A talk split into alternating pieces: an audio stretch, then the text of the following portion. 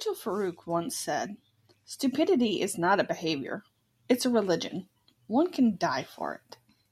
Welcome back, listeners. I'm Kayla, aka Violacious Curiosity here at YKYZ.com. And in my previous episode, I told you about how Pastor Tony Spell got arrested again, this time for trying to back over a protester with the church bus.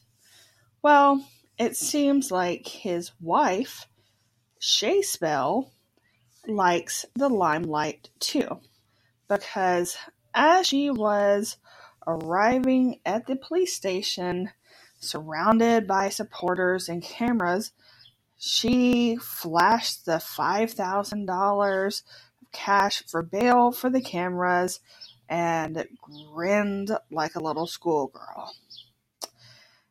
And uh, makes me wonder since Pastor Spell has been so adamant and even started his own hashtag about people donating their stimulus money to the church.